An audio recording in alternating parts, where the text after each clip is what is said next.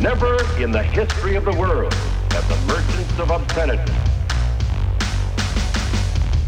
had available to them the modern facilities for disseminating this filth. Disseminating this filth. The onslaught of the communist masters of deceit. Bingo.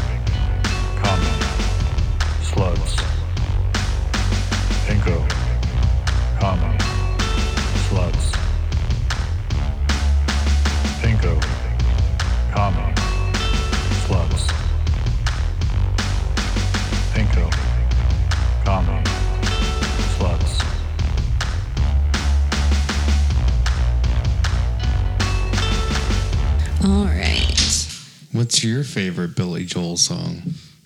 Can you name the most famous Billy Joel song? Piano Man is the most Okay, famous. Okay, and the one that uh, he's uh, Italian restaurant. Yeah, Italian restaurant is a very famous one. Um, I know Bottle most. Billy Joel songs from. Um, Only the Good Die Young. It's a very Catholic song. I know 'em mostly from uh, advertisement for the musical. There's moving, moving out. Moving out. Ah, moving out. That's the one where he talks about Hackensack because you get a, a house out in Hackensack, and I know where Hackensack is, and it is a dump. It is a dump. Billy Joel is just uh, homophobic Elton John. Okay.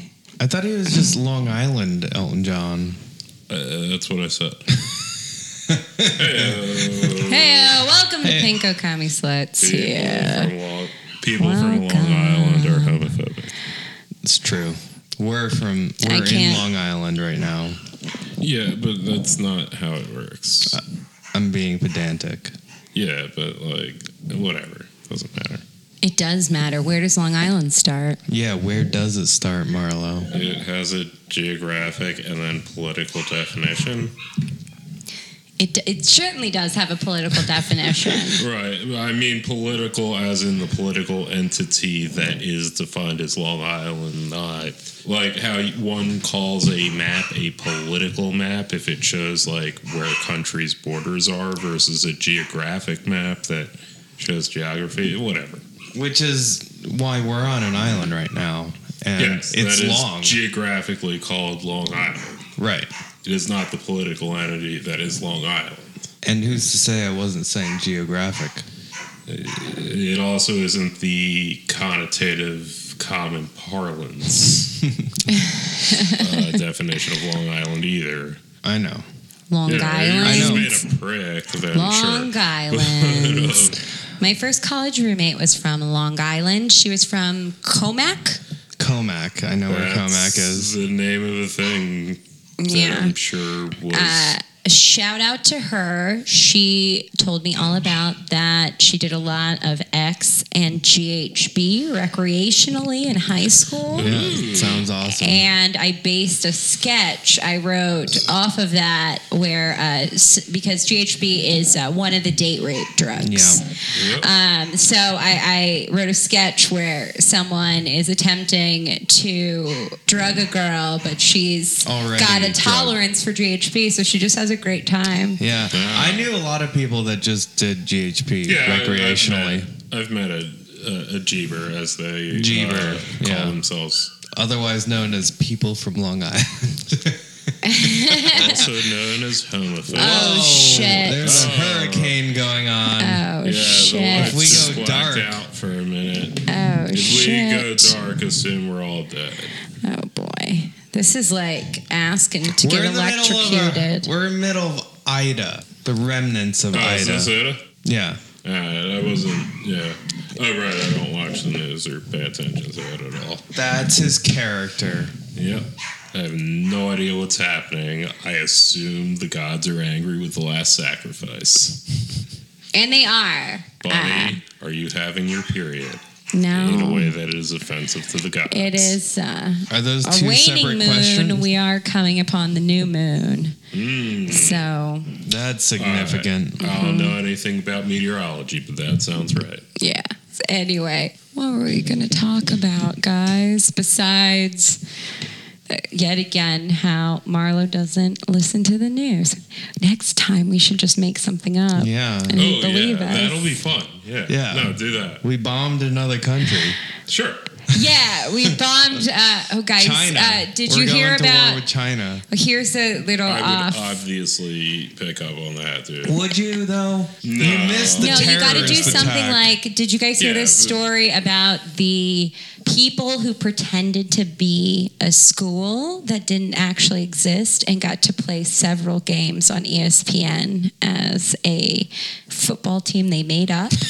Oh, that's cool shit. Bishop Sycamore, I believe it was the name. Uh, That's a good and name. several of the team members were well over the age. Uh, they were former junior college players. Some of them were felons. That's cool shit. So yeah, pretty awesome story all around. Dudes Rock. Is that a made up story? no, or- that's true. Okay. that's true. Goddamn. You I- kind of prefaced it with No, you, you should make up a story like this. I, but I'm saying could- it I has to be a. like, uh, it has to have the a verisimilitude, you know, where you're like, oh, Bishop Sycamore, that sounds real. So we can't just say we Honestly- bombed China. It's got to be like We you could- bombed. Okay, here's my thing. You could easily, if you said a thing like someone suicide bombed like an airport in Afghanistan and killed a couple Americans, I would obviously believe that. So really, it should be a challenge on what could you get me to believe? Because All right, Marla, you, don't get to set the perimeters of Yeah, what the well, fuck okay. pranks You're we're not- gonna play on you. You're not the okay, sovereign of yeah, ignorance you don't over get to here. decide how you're tricked, sir. Oh, no, Believe ju- me, I'm this is going underground sir, for several weeks simply- before we spring it on you, so you forget. Sir. If you want to simply do like, oh, a suicide bombing happened in Tel Aviv, and me going,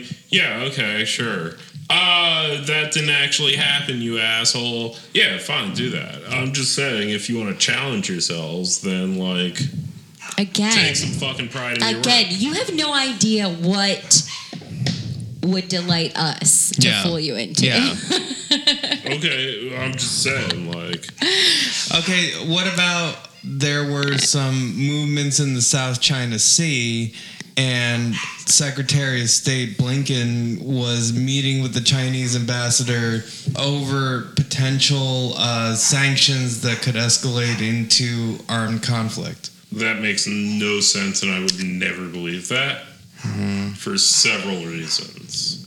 Why would he be discussing with the Chinese about going? Oh, hey, let's have a meeting. I think we should go to war together. So Yeah. you're saying the parameters also have to be like a cogent news story. Well, I, I have to believe it. If if your goal is to trick me and I'm not tricked, then you didn't accomplish your goal.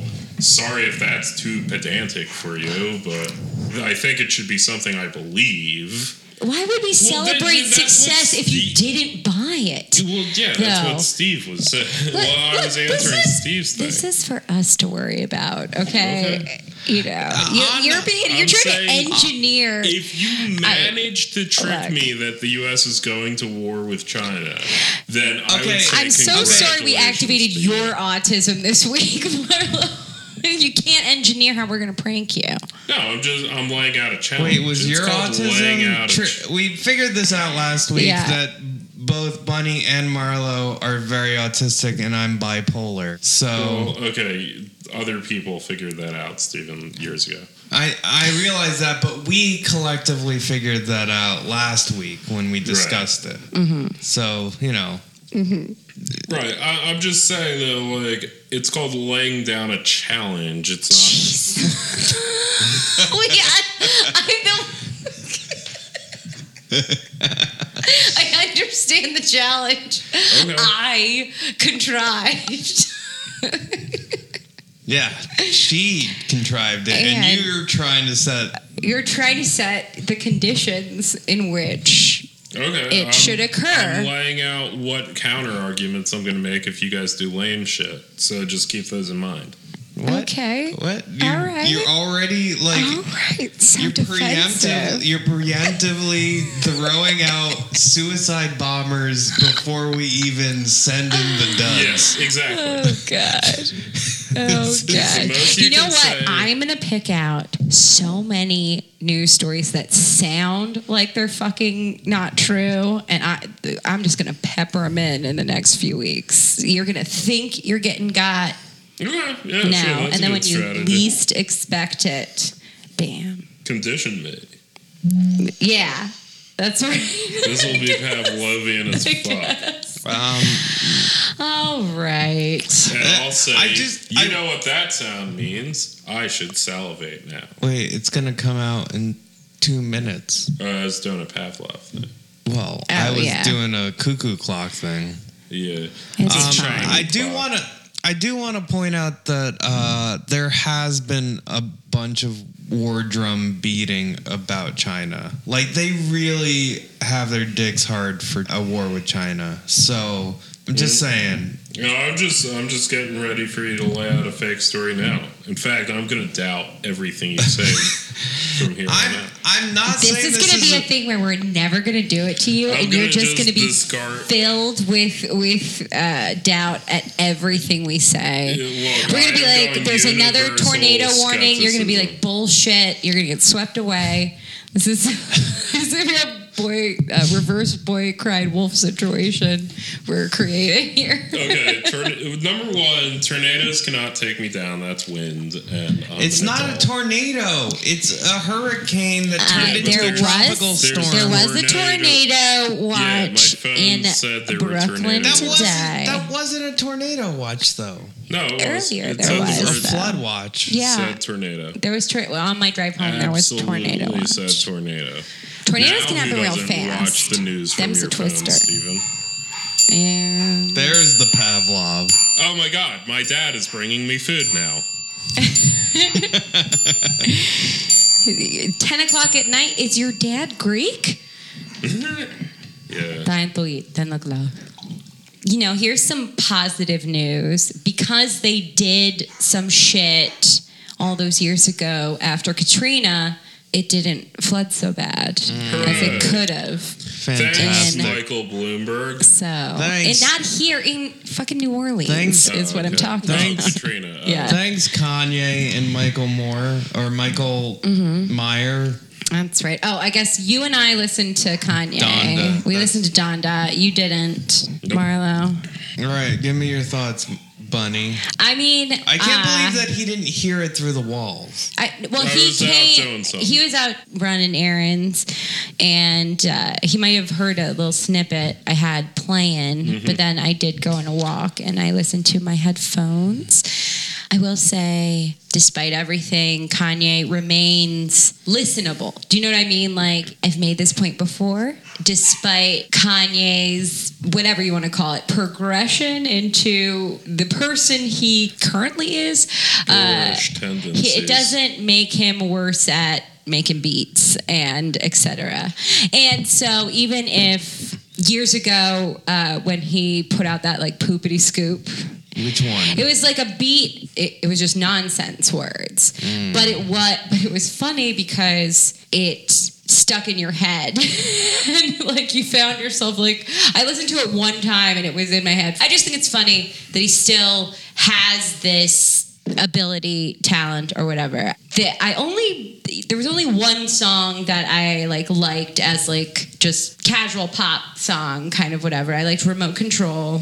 But you know, From this album. from this album. Yes. The one song that I remember is Jail. He did a lot of part one and part two. And there was- so I- I think that was just the- reprises like a The- musical. yeah, the repetitions, the extended rap improv, the Uh-huh. mostly the use of featured artists. Hey, we're Pinko Commie Sluts discussing black people again. Yeah, yes. Though it's Kanye West. It's So, Kanye West.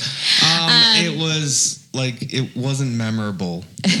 To me, it's like a weird, almost kind of a mirror image of how I feel about David Lynch. Where mm. like I feel like David Lynch is so great at creating like these aesthetics and You heard it here. David Lynch Yeah, is yeah. Kanye West. but okay, hear me out. But the David whitest Lynch- analogy ever. David Lynch is Well, also mi- mine is he's Bob Dylan, so that's All right, let Bunny give her opinion about the album.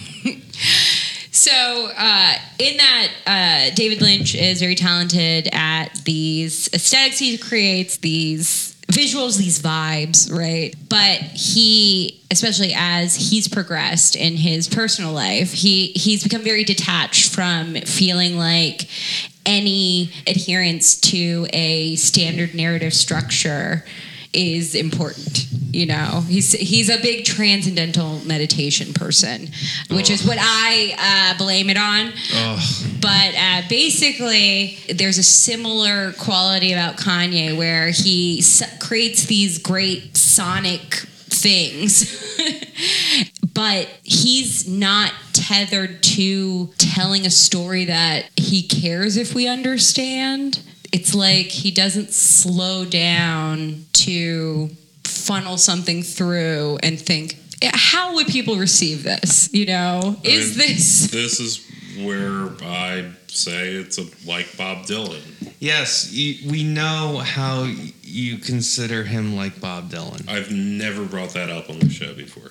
but I've heard this analogy every Yes, I time know, I, say I Kanye is shitty, and you say, "Oh, he's just the Bob Dylan of our generation," and I Yeah. roll my eyes, and I think, true. "What a stupid thing to say." Yeah, It's- he's way better than Bob Dylan. Well, yes, that's clear, but it's the same idea of his progression of continually not giving a shit ad infinitum. Yeah.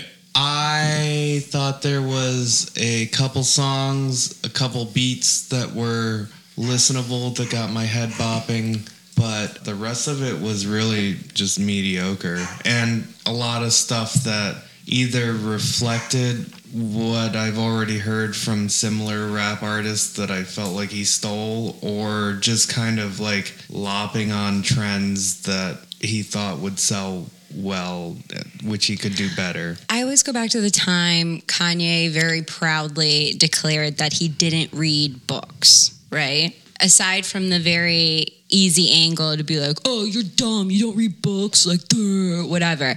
Uh, I'm like, look, I'm open to there being a relevant point of view there. Okay, yeah, actually, uh, a book is not a very accessible way to get information to massive amounts of people. Okay, fair enough. Like, okay, is that the direction he's going in when he's saying this? No, it seems like his resistance is to the kind of introspection that would come with reading. Yeah, it, Yeah. none of his work seems introspective. Yeah, like it's beyond a, a lack of self awareness. It's like he could be a better version of the kind of artist I think he wants to be if he read some books. like if he if he was like, hmm, I wonder if certain things in this vein have been done before. Often he describes inspiration as either something he's pulled from his childhood, which is like a frequent thing, or it's something he describes like he just stumbled upon it. He happened upon it. He saw this fashion show, he I etc. Don't like any of this. I mean, I'm not averse to someone prioritizing Their Freudian id. I I wouldn't agree with that. I I don't think I don't think it's necessary to devalue things that have aesthetic appeal, things that etc. Like I, very surface level and requires no like thought put into it. it's very judgmental, but uh, Yeah, I mean, I, I I'm trying to broaden that away from. I think there's room for people who are different kinds of smart. I guess about certain things. Like so, there's definitely a general bias towards intellectual things being a certain value that's over anything that is primarily you know it's it's pretty simplistic it's like things that are more visual more commercial more etc are less artistically valuable if you were to be the kind of person who is making a hierarchy of high art low art etc in that I base kind of way I disagree with that. I just think it. Yeah, there's something to be said specifically about books as a medium, of a way to deliver information. And what Kanye is saying, which is a very typical uh, attitude from a lot of people and a lot of artists of various stripes of trying to package yourself as original to an absurd degree of that meaning of original where any admission to some influence or some you know like saying like i get my ideas from here is somehow a weakening of yourself? Yeah, and also I meant it as judgmental because we are here judging him. I think, if anything, it's fair to be judging him on a review of his record that we both listened to. Oh, I'm not. That's not. I'm simply saying, devoid of Kanye. To me, it's fine if someone doesn't read books. If perhaps their reasoning makes sense to me, as I explained before, which I think there is room for that. I like. I like books. I enjoy books. I can get really into a book. I know other people who I consider intelligent who don't And I, feel the same way. and I like really surface level things that don't require reading as well, but also that would be fine if Kanye did that and the music was, I don't know, inspiring. And also, I want to point out you were like, you know, I heard that there's only two or three songs about God. And I really don't remember when I said that. You said I it in think chat. somebody said it to me, and I just repeated You said it. it So I literally. and, and I was like, "Oh, that's a good sign." I hope it's a, you know, I hope it's not too gospely. And then you look down at the track Yeah. listing, and it's just like, "I celebrate God." God no, is, it's it's very God heavy, and that's the other sad thing to me about his particular version of I don't read books because the only fucking book he has read is probably not even the Bible. Yeah, but I like, don't know like a you not read the know a uh, fucking I feel like a, a televangelist uh, self help book about the Bible is is something that he he read one time, and it's you know he's got some aphorisms floating around in there, but. Yeah, like I feel like someone who isn't curious in the particular way that Kanye seems not curious. They go back to religious themes a lot of times, which personally is super boring to me. Yeah, it's Um, very low hanging fruit. and it's uh, very like midlife. I've gone through a, a an entire career, and I need a new direction. And Well, there, like, there's I need to be saved, which is also very Bob Dylan. yeah, I know. It's almost like I had that in mind when I made that comparison. Yeah, but Bob Dylan also definitely reads books. yeah, okay, fine. Bob Dylan like has read Ginsberg once, and What? yeah, or wh- whatever. Like uh, I don't know, Cuckoo's Nest, whatever the fuck those guys He are. wrote a book, Yeah, probably. multiple books. Yeah, but they all suck and are boring. Steve, what I- Bob Which Dylan you books have haven't read. What Bob Dylan books if you read? Chronicles. It's his autobiography. Oh it's, yeah, I had it's that good. on my shelf. I never. It's read pretty it. good. Is it? Yeah, I thought it sucked. I liked it. Uh-huh. Maybe I'll read it. It really sucked. Maybe I'll read it. Maybe. Yeah. I don't know. It's good. You say it's good. Yeah, it's fine. It's like looking back. Oh, I met like Bono once, and he's this Uh, character. well, like, okay, actually, let's roll this back. He wrote books. Which books have you read? His autobiography. Well, he Every also- celebrity. Paris Hilton wrote an autobiography. Okay. Okay, All actually, yeah, Look, no, uh, you I'm know sorry, what? I'll We're doing a lot Okay, of real he also- reflexive, dismissive stuff. He Okay, also he also on, he also wrote something about a tarantula, which was a big, Barack Obama wrote an autobiography. Or he you happy also bunny? Wrote a surreal, like on the road tarantula's nest or whatever in Have the you read sixties. I have a copy of it, but I have not read it. it is... Let me know if it's good, dude. I, I want to know. but Does uh, he say where are the spiders, or is that not him? is that from Aqua Teen Hunger Force? Where are the spiders? No, it's David Bowie. Oh yeah, that's right. That is David Bowie. God damn.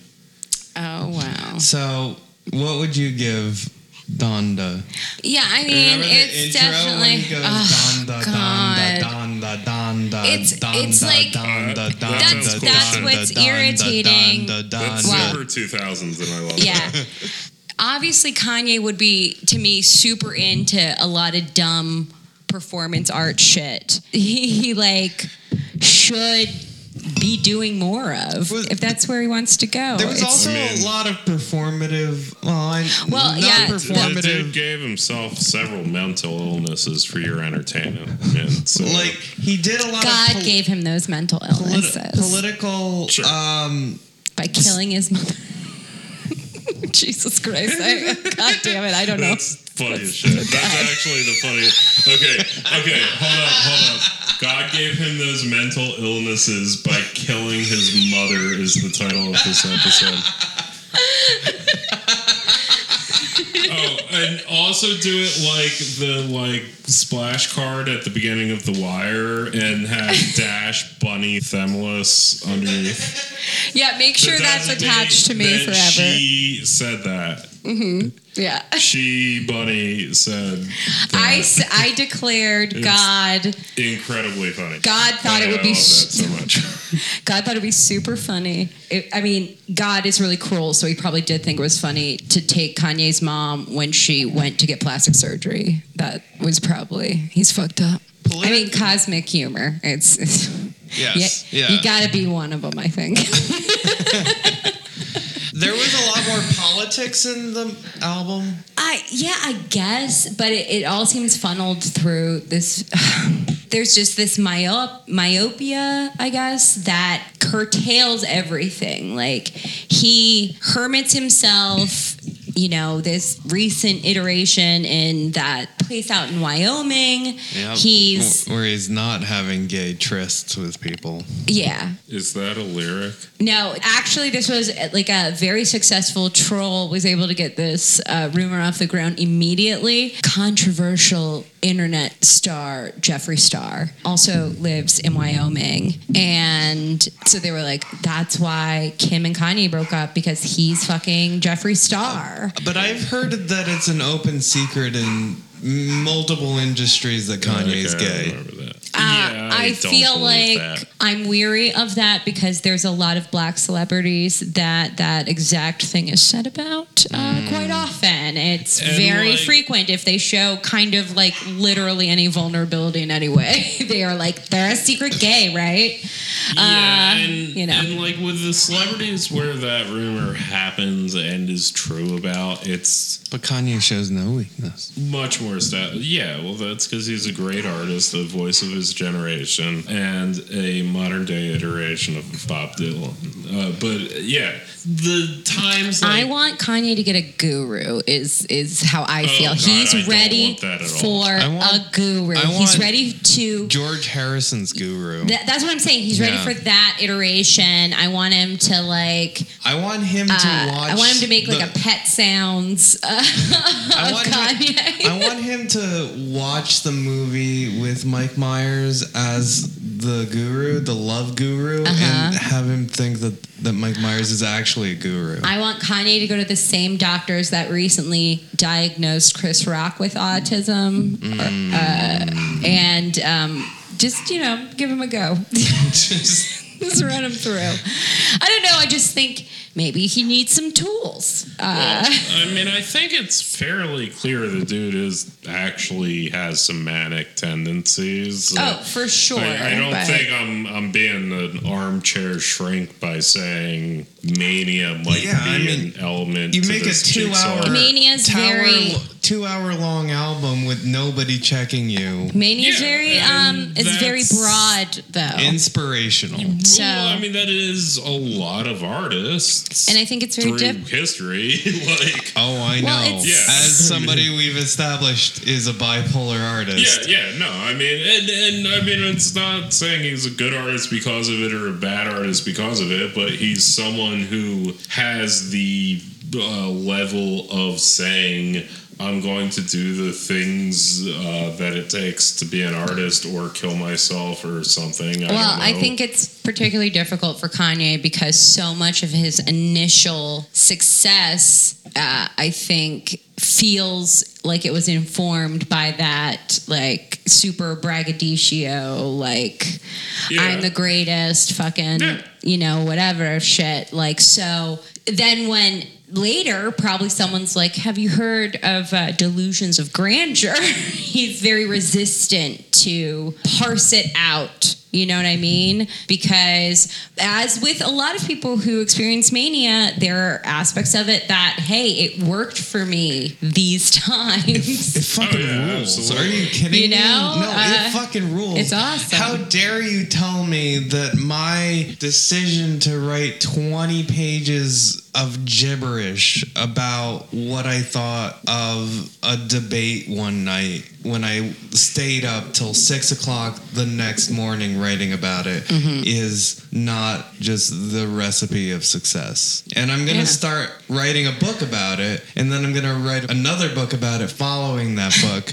And that is going to be my trilogy, which will be my legacy. I don't know how well, you can you say I'm wrong with that. No, I mean it's the same way It's a fucking I I, I utilize my hyper focus. You know, uh, you can't speak to my bipolar disorder. No, uh, I can't, but I can speak to uh, experiencing having lots of family members on the bipolar spectrum. And it is not always able to be utilized in the same way by everyone. My aunt, for instance, hers were like, I'm running away uh, almost every Oh, yeah, time. there's so. this, uh, actually, there's this pretty good YouTube series of um, old uh, clinical videos, like uh, filming people with different things. And it, yeah, it's got this like really fucking haunting one of a uh, housewife uh, with like serious depression in the 1950s. Uh, but it has this hilarious one of this 80s dude with mania. Well, there's a wonderful book that I read that is is bipolar A because it's it's not a spectrum necessarily. It's like a there's an A and a B. well, there's more than that. Yeah, there's A and B are the known most popular things to say about it, and then you have other. Well, and then you have like variants. more rapid cycling, like uh, it's But- uh, but the- not. There's not actually like a thing out there that with diagnostic language. I'm always very wary of acting like some entity. You we Yes, figured where out what the entity meant when you put the draw things in the brain. You know. things to create language is subjective and not referential to actual objects in the real world. Bunny, do you not remember the thing we watched? Yeah. Uh, I, you know, uh, instead a- of uh, there's a digressing into a philosophical point, I was trying to make an actual point about understanding it. Well, yes. the- there's- the- there's a what wonderful- we call a diagnosis is like a set of things we kind of. There is a wonderful book called Electro Boy, which is about a guy who's diagnosed as bipolar A.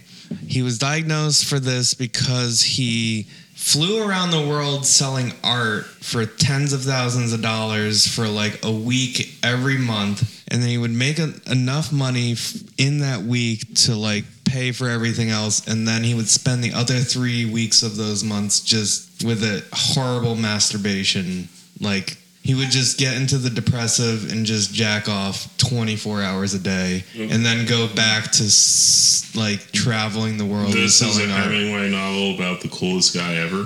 Yeah, it's called Electro Boy. It was very eye opening, and then they they put him through the electro um, like Electroshock theory. yeah, uh, electroshock therapy, and you know he, he documented through this book about his struggles with it, and I was like, damn.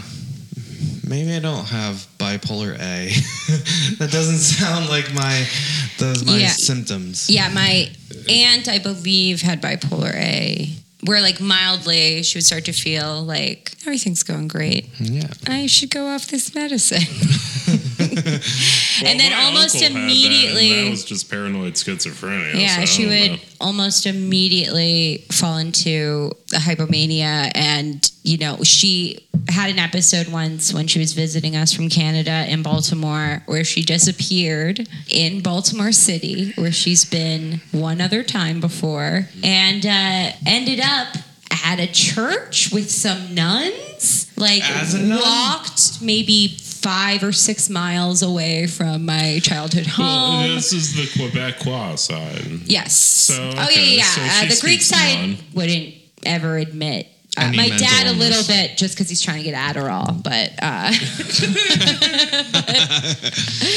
but nowadays. But uh, no, this is definitely my this is uh, my Canadian side, and then even my aunt's bipolar was so severe that basically, despite any resistance to diagnosis or classification, it was like complete necessity but I just remember how it was understood when I was very young, and then how things have shifted since then. Because there was an idea when I was really young that it was very oh, it's it's a chemical imbalance, so you can mm-hmm. just like test the chemicals and see like like what's out of balance, and it- and that's Well, uh, I feel like- not quite it. I feel Um, like today we still believe chemical imbalance while simultaneously acknowledging it's not verifiable. Well, not only that it's not verifiable, but it's not really treatable in any. Um, Right, like, it's it's not it's- treatable in any exact science. That yeah, it's the same level of mystification that it's a religion that you can't actually Yeah. approach it scientifically. It's just there's no God, so it's a chemical imbalance. And my experience of being unofficially diagnosed, because I was never officially diagnosed because they are too wary of diagnosing. So Oh, what? Yeah, that's well. They were pretty willy nilly for a while there. Uh, there's a lot of people who were Right, and misdiagnosed. you say that you've been on like a Oh, they'll put you on that on without any fucking diagnosis. I was For- never diagnosed. They'll with put it, you on. though. Like They'll, you say you have Never. anxiety, and they'll Yeah, they'll but, just start like, trying how shit out. you You got money, you got 12 insurance. years. Yeah, I was on the medication for bipolar for 12 years. The only diagnosis I ever received was general anxiety. And they're like, well, you know, I am also diagnosed GAD. yeah, we don't we don't want you to feel like you want to kill yourself anymore. So we're going to test you out on cocktails until you find something that's right. Yeah. And then we're going to stick you with that medication for over a decade. Yeah, it's uh, the approaches to suicidal ideation uh, and like its various manifestations are p- still pretty primitive, uh, despite us having a booming, you know, Economy of economy suicidal ideation. of pharmaceuticals and not not nothing against pharmaceuticals or therapists or etc. But you know, I, I'm just speaking from the perspective of if you've dealt with a loved one who has committed suicide, it becomes obvious when you're close to it. Like there's no answer to it. Like there's a it doesn't make sense. Like there's an aspect of it that, as much as we'd like it to, can't be reduced to this or that. And they are forced to try uh, several different cocktails. Uh, I have I have several friends who had a very bad experience on an initial thing, and then they switched to something else, and it's been amazing for Yep, them. that it's was just my very experience. Yeah. unfortunate that we don't have a different way to approach that, and we don't have and broad and access. And the general approach, or at least the one that when I was diagnosed in 2006, 2007, was let's overdiagnose because overdiagnosis is preferable to them ending up dead because they say they want to die. So overdiagnosis is a mitigator of that problem. which sounds like somebody who does not Listen. who does not listen like because it's in all the literature one of the first things that it can trigger going on any kind of these pharmaceuticals is like increased suicidal ideation and uh Well, certainly that was the case when I went off the medication.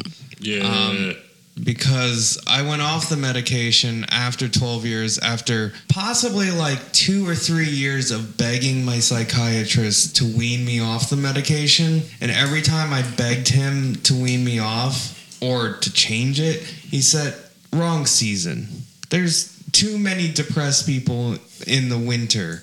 And then the winter would pass, and then it would be spring, and I'd be like, oh, you know, things are, you know, not the greatest for me, but I'd still like to go off the medication. Well, it's not the greatest for you, so it's not a good time for you to go off the which medication. is which is funny because a lot of people try to seek some kind of pharmaceutical help and are like denied because they're like oh you're just going through a rough time right now like Right. oh it's a conditional thing it's very funny because it really is just depends on who your doctor happens to be It's almost like your entire outlook is a relationship between internal and external factors, and that will always be true regardless. okay but what does that have like yeah, what does all that right, add right. to the discussion?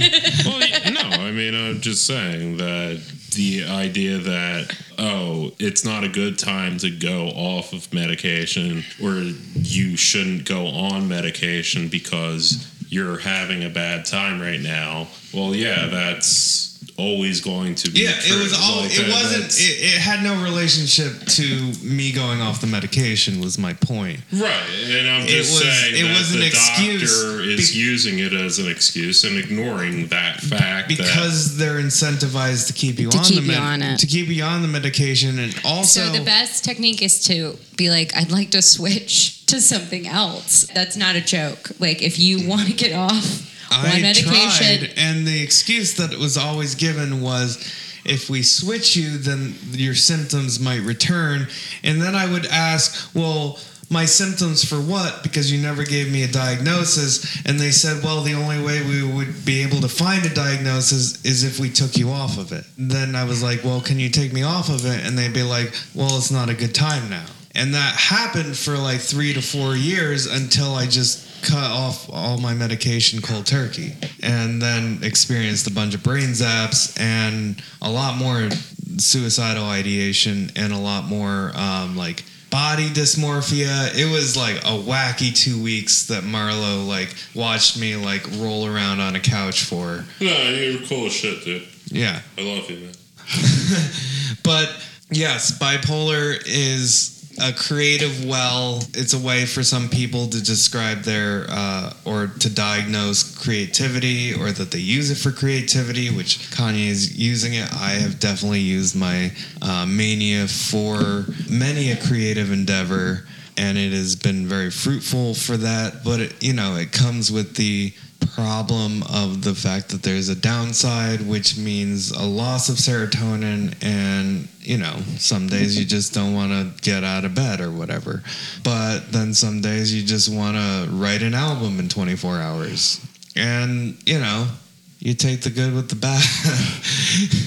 and so I understand Kanye in that respect and his desire to make a two hour album. I also ma- want to make a two hour album uh, once every five years. And so I understand that. I just wish that, like, his mania would produce something that was more interesting over that two hours.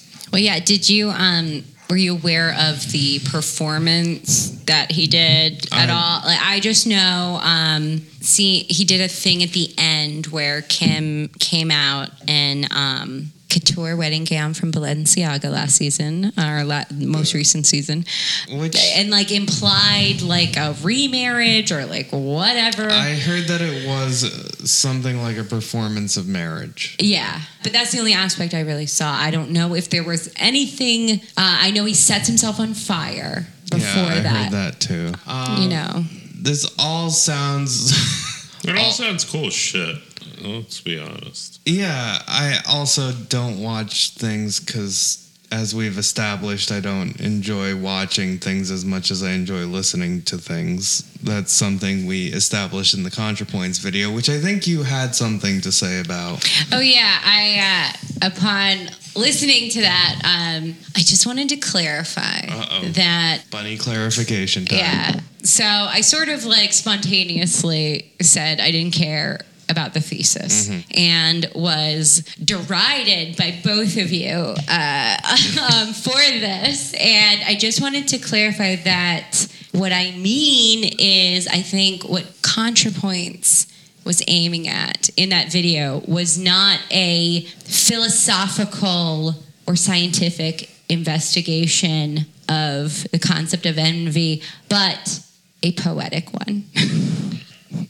So she is contemplating in a truth seeking way, but is not necessarily concerned with running that through a systemic framework with an emphasis on objectivity. Is Sounds this- like a long excuse for being a loser. Is this a, some Greek shit where you say poetic, but you actually mean poesis?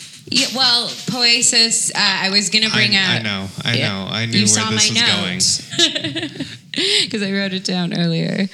Um, Uh, explain what the difference between poesis and the other words, systems of knowledge. well, I mean, like to put it roughly, I, I'm not trying to be deeply. Don't use me on your study sheet, uh, but essentially, There are lots of Greek students out there that are taking notes right now. yeah, I'm sure. I'm sure they're all They're like in. ancient Greek. Well, it'd be classical philosophy. Anyway, Bonnie teaches classical philosophy. Well, it's not classical philosophy necessarily. I, I guess I the point I was meaning is uh, I am fine with a subjective, contemplative approach to a subject. Seeking truths that is not necessarily posing a thesis that is arguing something that is supposed to be an objective fact. Right, but that's Right. like saying I don't care. I prefer a religion that doesn't try and convert people. Okay, but I converted all those people to my religion that does And- try and do that. And also, so the, I win. I don't Oh, you don't want to argue your point? That's cool. Well, then your point's wrong, and here's why my point's right. I win. I think there's a way to talk about uh, the inherent subjectivity that we all exist in without being someone who is Hegelian. pretending that the contrivance of objectivity actually exists and isn't a tool we use to Right, solve but my fucking subjectivity problems. is the more right one because uh, I have a thesis that I argued. well, okay. Besides, but if you don't need to argue a thesis if your contemplation is intuitive. Okay, You- and I it's think- not necessary because it's not the function isn't to prove an objective fact to somebody else. It's to Sounds explore like a concept. arguing a thesis would say.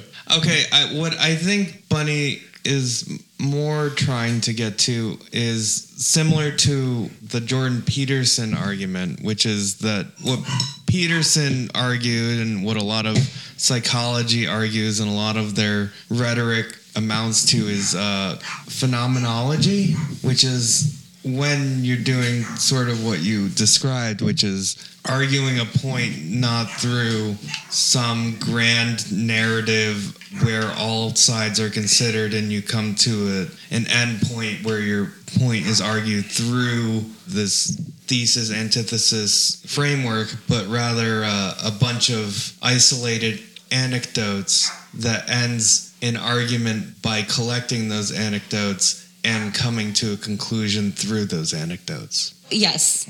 And the, if we can collect all those subjective point of views together, we can come to. I think I, I watched a video of phen- phenomenology where if you you take a video camera and you put it around and you look at this table and you collect all the images of that table, then then you can have a general idea of what that table is by collecting all those images of the table. And I think what you're arguing is that ContraPoints like Jordan Peterson, who was making a semi phenomenological argument in his last book, where he uses a bunch of his character studies and his psychology patients to make an argument in this sort of roundabout way where he takes their collections of stories and ends his analysis with a description of all their perspectives or jumps off of them or uh, he uses them to illustrate the the point the that point he wants to trying to drive home, which is what I think you're arguing that ContraPoints is doing. Well, and further, I think with tackling a subject as macro and amorphous as envy writ large, yes, it would be, I understand how it would be more satisfying to have a cogent thesis that you could then assess whether or not you felt she proved it or not and etc but i don't think that the subject like envy that that's even an appropriate way to go about it for what it seemed to me she was trying to do which was explore dimensions of this macro concept via obviously her own experiences as an individual Not only her Which are own ex- subjective. not only her own experiences, but pop culture references and like SpongeBob But, SquarePants. uh, but I mean, yeah but i mean people uh, more and less intellectual or academic use those same things to to illustrate speak to anything. what Steve was saying, I agree that there are other ways to prove a thesis outside this dogmatic uh, debate, bro. Uh, oh, uh, point, counterpoint. Uh, this is what they say about this. On the other hand, this is what they say about that, and therefore, blah blah blah, and you know, I'm building up and proving a thesis. But what you described is still a method of proving a thesis. I agree. I, I mean, that's. I think that's what Bunny is trying to say about I ContraPoints. feel like Bunny is saying something more that she was sort of musing about a subject a little more, which. Which Oh, I think is a uh, valid okay. form of contemplative Okay, truth well, seeking. as I've already admitted, I haven't watched the video, so I'd leave it up to you, Steve, to say whether or not you feel that's reasonable. But having watched other ContraPoints videos, I think there is, even if you have such a nebulous subject as envy, you do have a, at the very least, why am I talking about this? Why should you listen to me talking about this? Level of a thesis about what am I saying about envy that should be the point that you're getting across, and you're going to be making several arguments throughout. I've seen clips of her in that video making arguments about it. I, I think there's, even if you're describing a thing, you're making arguments, is my uh, response. And I think it's just a very, um, dare I say, in the most crude and crass way I can possibly say it, uh, postmodern way of making an argument. I, I disagree And I- with even that. and I'm sort of like, as someone who sort of naturally finds herself vulnerable to being labeled postmodern, the way I approach some things, and without necessarily any real knowledge of postmodernism. Uh, right, and that's the point of the crude and, and Yeah. crass way of using it Uh, in, okay, in here's the my straw man argument for what people say, which Well- is that it's subjective and and I, and phenomenology i- i- is a major aspect of postmodernist If philosophy. I, if I could say why I don't think it's a postmodernist way is because I would say that if you asked me what's the best way of understanding chapter one of Capital, I would say read chapter one through seven of Capital and you'll get chapter one. And like I think there are plenty of examples of modernist argumentation style that is not that logic 101 uh, Socrates is mortal whatever the fuck syllogist logic that like approaches it from these multi-directional standpoints to arise at this conclusion from bringing meaning back from I'm using it again in the straw man because phenomenology does have a tradition within, and in a lot of ways, postmodernism is a rejection of phenomenology. That the only way you could arrive at truth is by examining one specific thing and trying to nail it down to its most argued over critiques. And so I, I do agree that it is a straw man that I'm crudely using because I think it's funny. Yeah, Uh, I just think that modernist logic actually does very much meld into. Right, and phenomenology is very much a modernist thing. Right, right. We can arrive at an objective truth by examining all the different points around it. Yeah, where I, I want to differentiate my personal point, whereas uh, I'm I'm pretty of the author, we decide what you mean. yeah. To go back to your logic bros, your logic 101 bros, sending you the fallacy infographic, right? Right.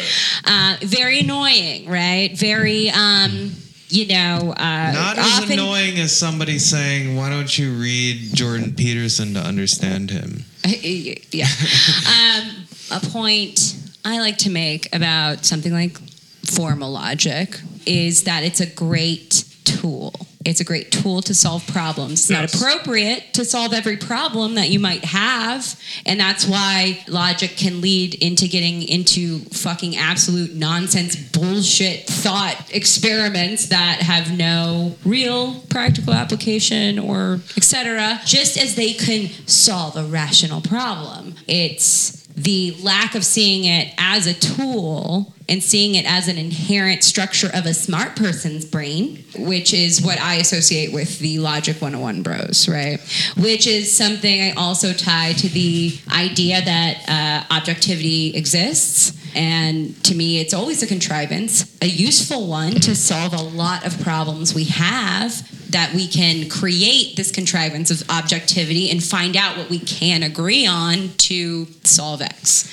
So, but on something that's more amorphous, like envy, I just don't know if that, I feel like it would be such a contrivance to pretend you had a, you know, if I was to, linear if I was there. to write a YouTube video essay about World War II, that's a very broad topic. There's a lot one can say about World War II.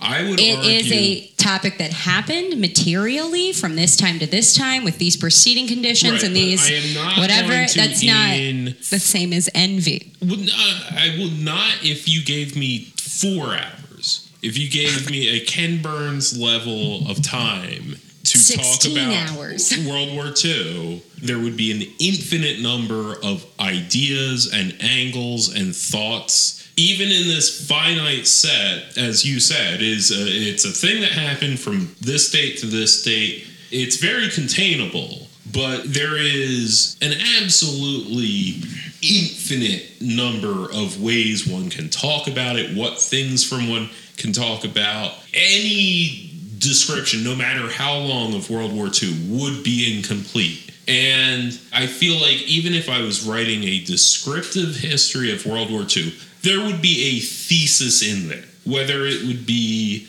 I'm Nazis Which are bad. again, I understand is a satisfying way to convey ideas and information No, for, I- for I'm- I'm both the conveyor and the receiver. But I'm, just not even saying, like, like, I wouldn't say World War II means this, and these are the facts that I'll use to support why I say that. It it would just, in, in giving the information, I would be And, and generally, and generally, the thesis is embedded in. You don't need to say Right. it. The thesis to but most you of could those, judge it based on whether right? And the most of the thesis, if you go onto YouTube and you see a video essay about World War II, the general thesis that you'll get in an American-made thing is America was the good guy who came in and saved everybody from losing the war to the Nazis. That's generally Or the- America wasn't the good guy. Look how different we are. Yeah. Or uh, you know, or I'm going to make a probably really dumb analogy here. The way that you're talking about, yes, you would make this argument or that argument And I- in this context is uh,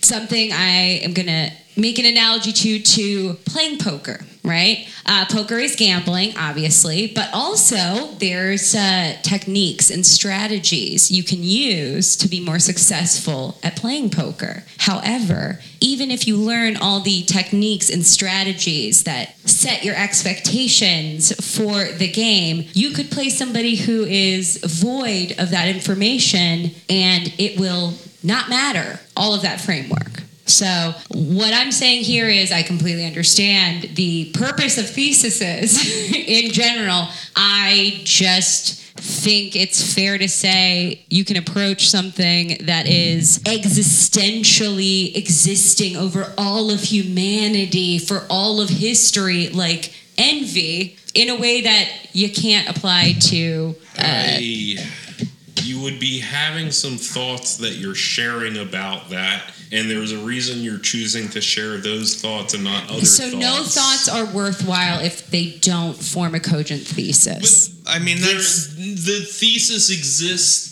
to for the thoughts to exist. I mean, there, there's a yeah. Ah, I would I would say that ah. no, no. I, I would I would defend that. Like, there's a reason you're saying one thing about envy and not another thing about it, and in that choice, And- there is a rationale for that choice. And I can say that in media in particular, and this kind of goes to a deconstructive thing, where the margins of what you're not saying are I was thinking are, are more important than what you're actually saying because I, I just watched Roderick. I was thinking margins yeah, too. the margins of philosophy, what he in Derrida's clip about what he wants other philosophers to talk about is what they never talked about in their written work. Why they perform their philosophy so asexually is why he wants them to talk about their sexuality. The thing I want ContraPoints to talk about in her YouTube essay is why she didn't talk about the most baseline argument that capitalism has about why the Soviet Union fell. Because that is so endemic to the ongoing narrative about which is a major event in our lifetime as to the belief that the Soviet Union fell due to the people of the Soviet Union being envious of The other side of the wall. the other side of the wall, but also of the Taco Bell and also of the McDonald's that they didn't have access to. And moreover, the reason capitalism succeeds is because of the envy that one neighbor has for his other neighbor, and therefore that motivates him to compete against his neighbor. Right, and that that analysis enters in at parts. Like it enters into the SpongeBob and and Squidward analysis when she's talking about Nietzsche because there is a competition between neighbors that she very uh, binarily like discusses as there's an archetype of the SpongeBob who is a blissful asexual autistic character who's always happy in whatever banal task that he's doing. And then there's a curmudgeonly old judgmental character who will look at the person who is blissfully having a good time and be like, well, I'm in the same situation as they are, but they seem happier than me. Why am I not as happy as them? I'm miserable.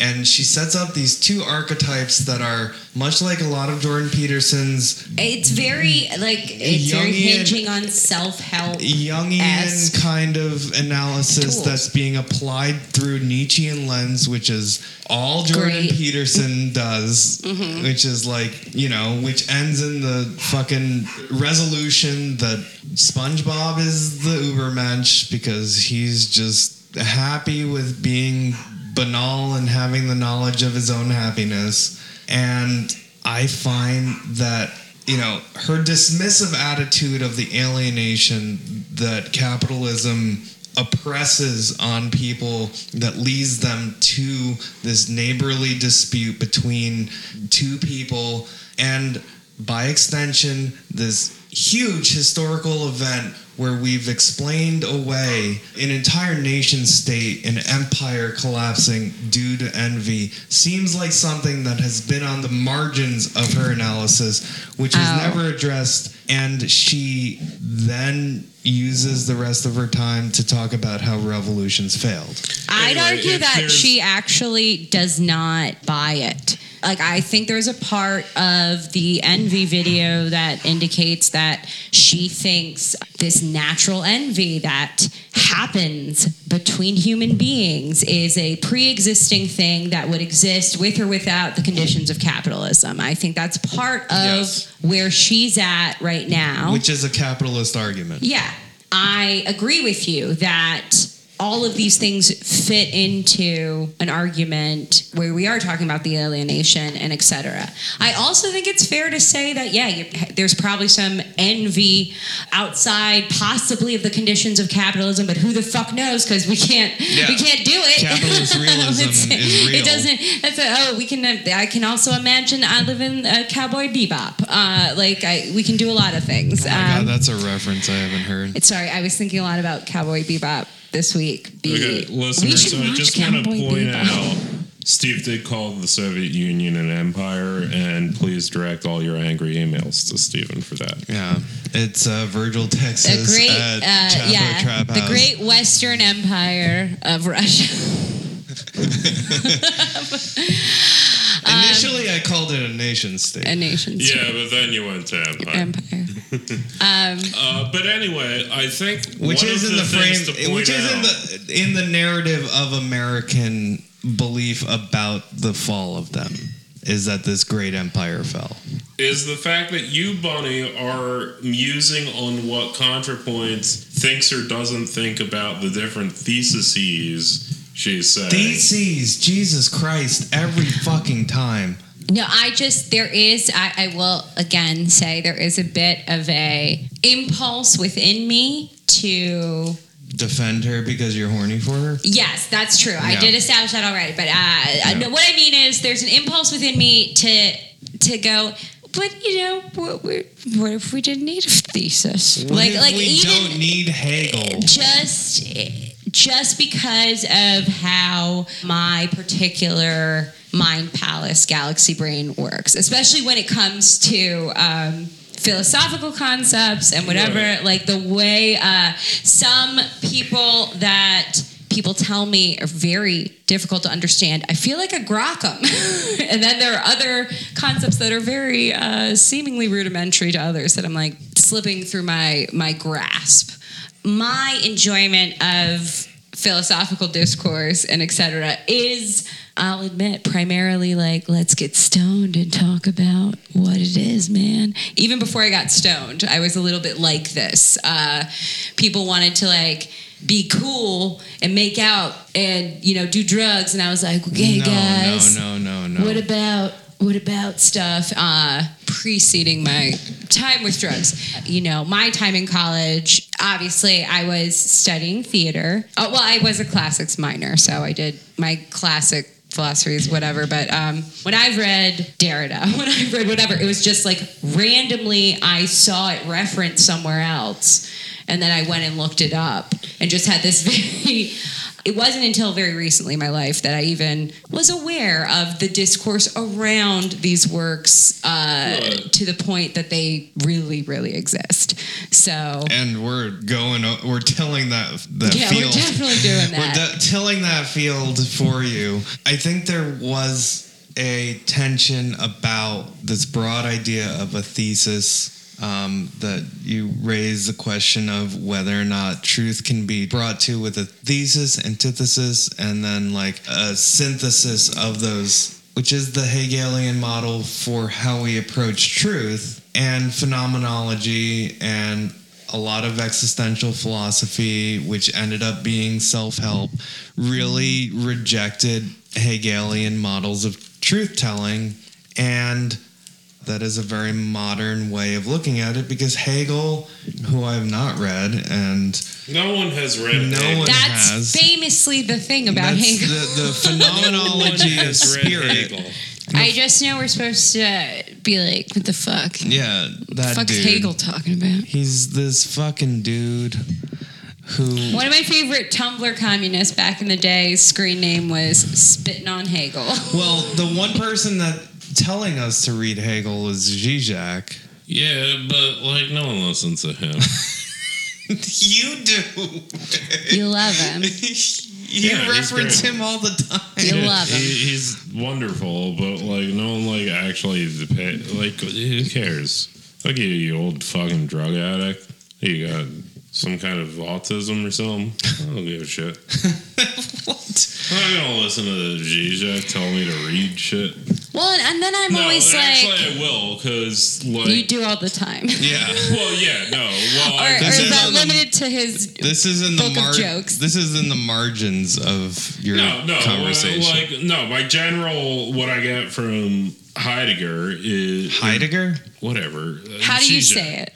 Oh no! Oh, No, okay. he- I, I was, he's saying I, He's supposed to be saying Zizek. I was just like, wait, am I, have I been saying Heidegger wrong this whole Yeah. time? Heidegger. No, the one thing you get from Zizek is you don't need to watch the movies in order to talk about them. You don't need to watch the news in order to talk about it, and you don't need to watch ContraPoints in order to talk about it. And Well, that's what it, you gotta it know. seems like you read Sublime Object of Ideology, and that was a very important book for you in your development as a communist Meh. Or a philosopher. Dude calls themselves a philosopher. All right. A positivist? Are you calling me a positivist, Well, I'm like Oh. willing to say No, are you suggesting the word philosopher references something in the real world and it's sitting across from you? That sounds pretty positive to me. Yes, it's me. I'm the philosopher That's Bunny. Bunny right. is the philosopher. sitting across from Marlo. Marlo, you love Marlo, Zizek. you love Zizek. I love Zizek. Zizek, come on our podcast. Yeah, no, seriously, you went on Red no, Scare. Zizek, like, if you are in Brooklyn and want to hang out, like, just go on our podcast. Don't No, Well- he should just call in. Like, what the fuck? We'll let He- you walk around with a pizza or hot dog uh, or whatever it was from that video we all love.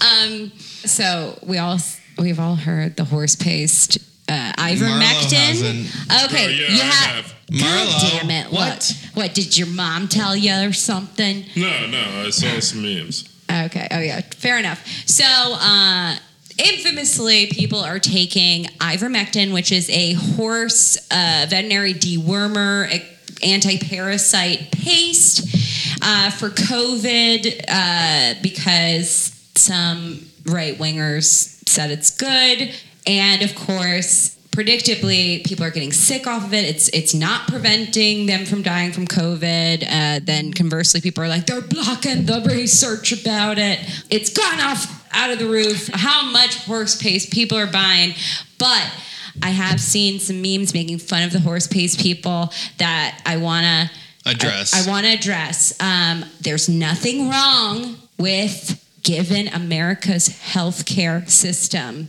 some educated investment in veterinary medicine. Okay, I just want to put it out there. Fish tetracycline, almost identical. Look, if you were super desperate, take the fish tetracycline antibiotic. It's still an antibiotic. Uh, ivermectin, though, um, I, I will admit I have some. Uh, not to take internally because it is. Uh, as a topical, it's good for certain skin conditions like rosacea, which you can buy at a premium prescription, 1% from the pharmacy. Uh, I don't know or- what the fuck Bunny's point of this whole rant was, but I think it was to say I got that some. you, You want should some? in fact take ivermectin. No, you shouldn't take it internally, but I just want to say that, Oh like, you uh, should spread it all over your body, and that- it'll prevent. that- helps you. I'm not kidding. This is like a fucking well established thing that Bunny because it's like three hundred dollars to get the identical chemical in a different tube from Kim Kardashian. from from the pharmacy. Yeah. So um, this okay, is. so but my dad is it? somebody. My dad is somebody who did have, like I said, the fish tetracycline uh, as a backup in you know like in case shit goes down kind of thing. Uh, but I, I'm not kidding. Like literally, I have given it to people. I have no idea what this insane bullshit is, and I disown all of it. okay, so If you have an infection and you have access only to fucking fish antibiotics, take the fucking fish antibiotics, is what the fuck I'm actually saying right now. I'm regretting it's bringing this the up. same thing. Okay, and I'm saying, so I. you told me to. You I- should go to a little palace with a clamshell that opens and closes It- periodically. No, I. Uh, okay, so I've heard of tetracycline. The before. same way I go to Canada and I buy shit that's over the counter there that you have to pay a premium to get prescribed here, it's the same fucking thing when we're talking about how it's being applied. Using to buy ivermectin internally for a virus like COVID doesn't actually make sense. But using for an actual parasite or a similar skin condition does make sense. Just like if you desperate times a- can't get antibiotics from a doctor, and you had Have you had a parasite that you've gone out with? Rosacea I- is uh, rosacea, which is a skin condition I have. Is uh, I will say the ivermectin is effective. I've had a flare up. I've taken a little bit of a put it on where I've had a flare up, and it has reduced that Have you flare put up. this on your TikTok? Maybe she's born No, with it. this is like this is Because this is like a very well sub- established like Skincare is Side big. thing. Skincare is big on TikTok. To be fair, that is also what uh, the crazy people would say about Ivermectin. no, they're using they're it for a different application. They're, They're not eating using it. They're taking Right, it sure, But they internally. would say that it's very well established. No, they're taking it. No, ivermectin is is prescribed to human beings, but you have to pay like three hundred dollars in order to get that. Um, if I don't want to look like a fucking drunk Irish person from a ad from the early 20th century because my rosacea is flared up.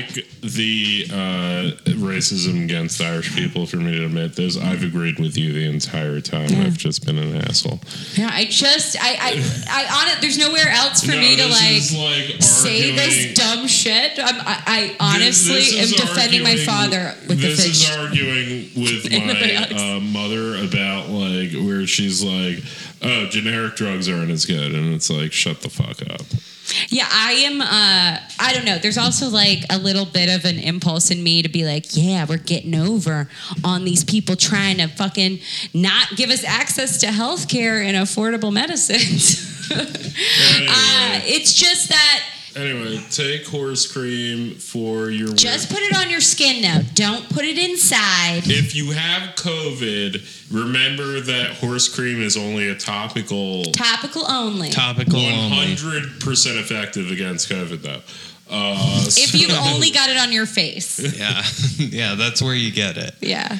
yeah, so remember that. But also, if And you have rosacea it, if and you you're have poor- it in your lungs, I'm uh, imagining just us- snort it. I'm imagining us getting this cream. removed for misinformation. Oh yeah, this is this is my goal. Okay, yeah, if it's gonna get horse removed- cream for uh, lung COVID. if it's going to get removed, removed, I definitely want to double down on. Look, if you have rosacea, just try it. Like I got to be honest. Uh, uh, there's a million dumb uh, rosacea suggestions on the internet. The horse paste it does work. Um, I have done it before. I needed to take photos, which is I always uh, try out something like this if there's like a uh, performance related sounds deadline. like a like '90s sitcom plot where it's like the girl has like a zit, and so she takes some weird like veterinary medicine before her glass pictures. Well, it's like uh, oh, well, it's like if you have access to a dermatologist, which is a certain premium thing. It's not a regular doctor, and you had a big pimple, and you had an event. You could go and get a shot of cortisone, and it would reduce that pimple with within hours. Right? If you can't do that, and you got a little more time than a few hours, pack a bunch of hydrocortisone on there uh, under a blister band aid overnight, and it'll at least make it a little bit flatter. I'm just saying, if you're gonna hack things, at least make it make sense. It doesn't make sense to take a dewormer anti-parasite for a virus. Not the same Anyway, enemy. eat that horse cream, people. It'll Eat the keep- horse cream. It'll Eat cure The the horse horse cream. COVID. Are we, are we doing Rock the Casbah? Yeah, yeah, okay, I'm just yeah. making sure. Oh, okay. I didn't Yeah, get yeah, that. I thought that was some shit off Donda. Sharif, delight, get eat the horse cream. That doesn't eat sound anything the like horse that. cream. Anyway, Anyway, they were the Sultans. The Look, Sultans of horse go to your local feed store. You know. Uh, show a picture of your horse when you buy it. Anyway, I guess I guess we're done. Yeah. Good night. And Good luck.